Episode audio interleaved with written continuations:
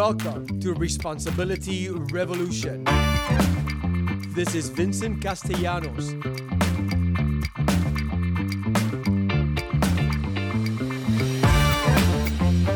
Responsibility Revolution is taking responsibility for all things you. No one is responsible for your well being, you are.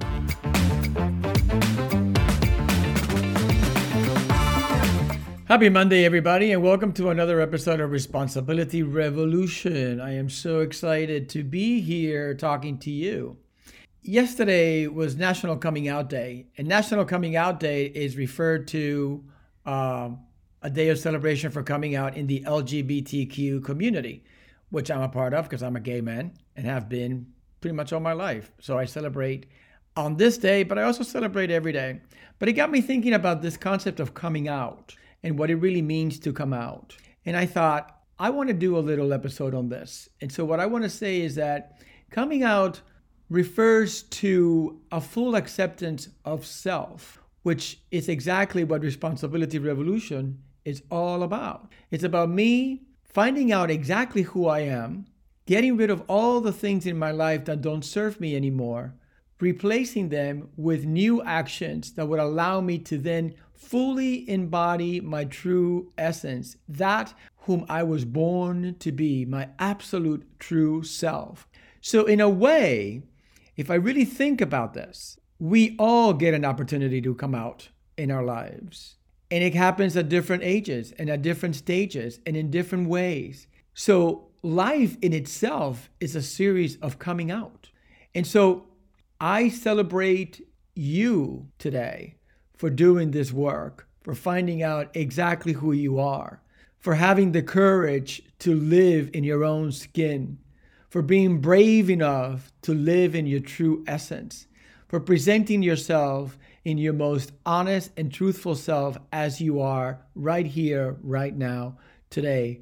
So, even though yesterday was National Coming Out Day and, and we celebrated the LGBTQ community, for this week, I am going to be celebrating everyone and all of us, all of us that have the courage to come out.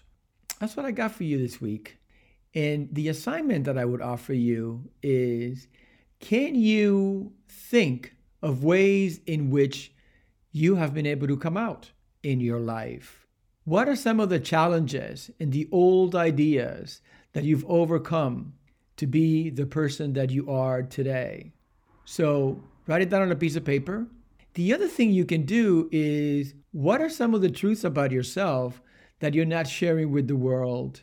And also, what are the things that are keeping you from sharing that truth with the world? Write down on a piece of paper as well. And one would be a list of gratitude, and the other would be a list of things to work on. And like I've been saying recently, um, if you want to work with me as a coach, you can absolutely contact me.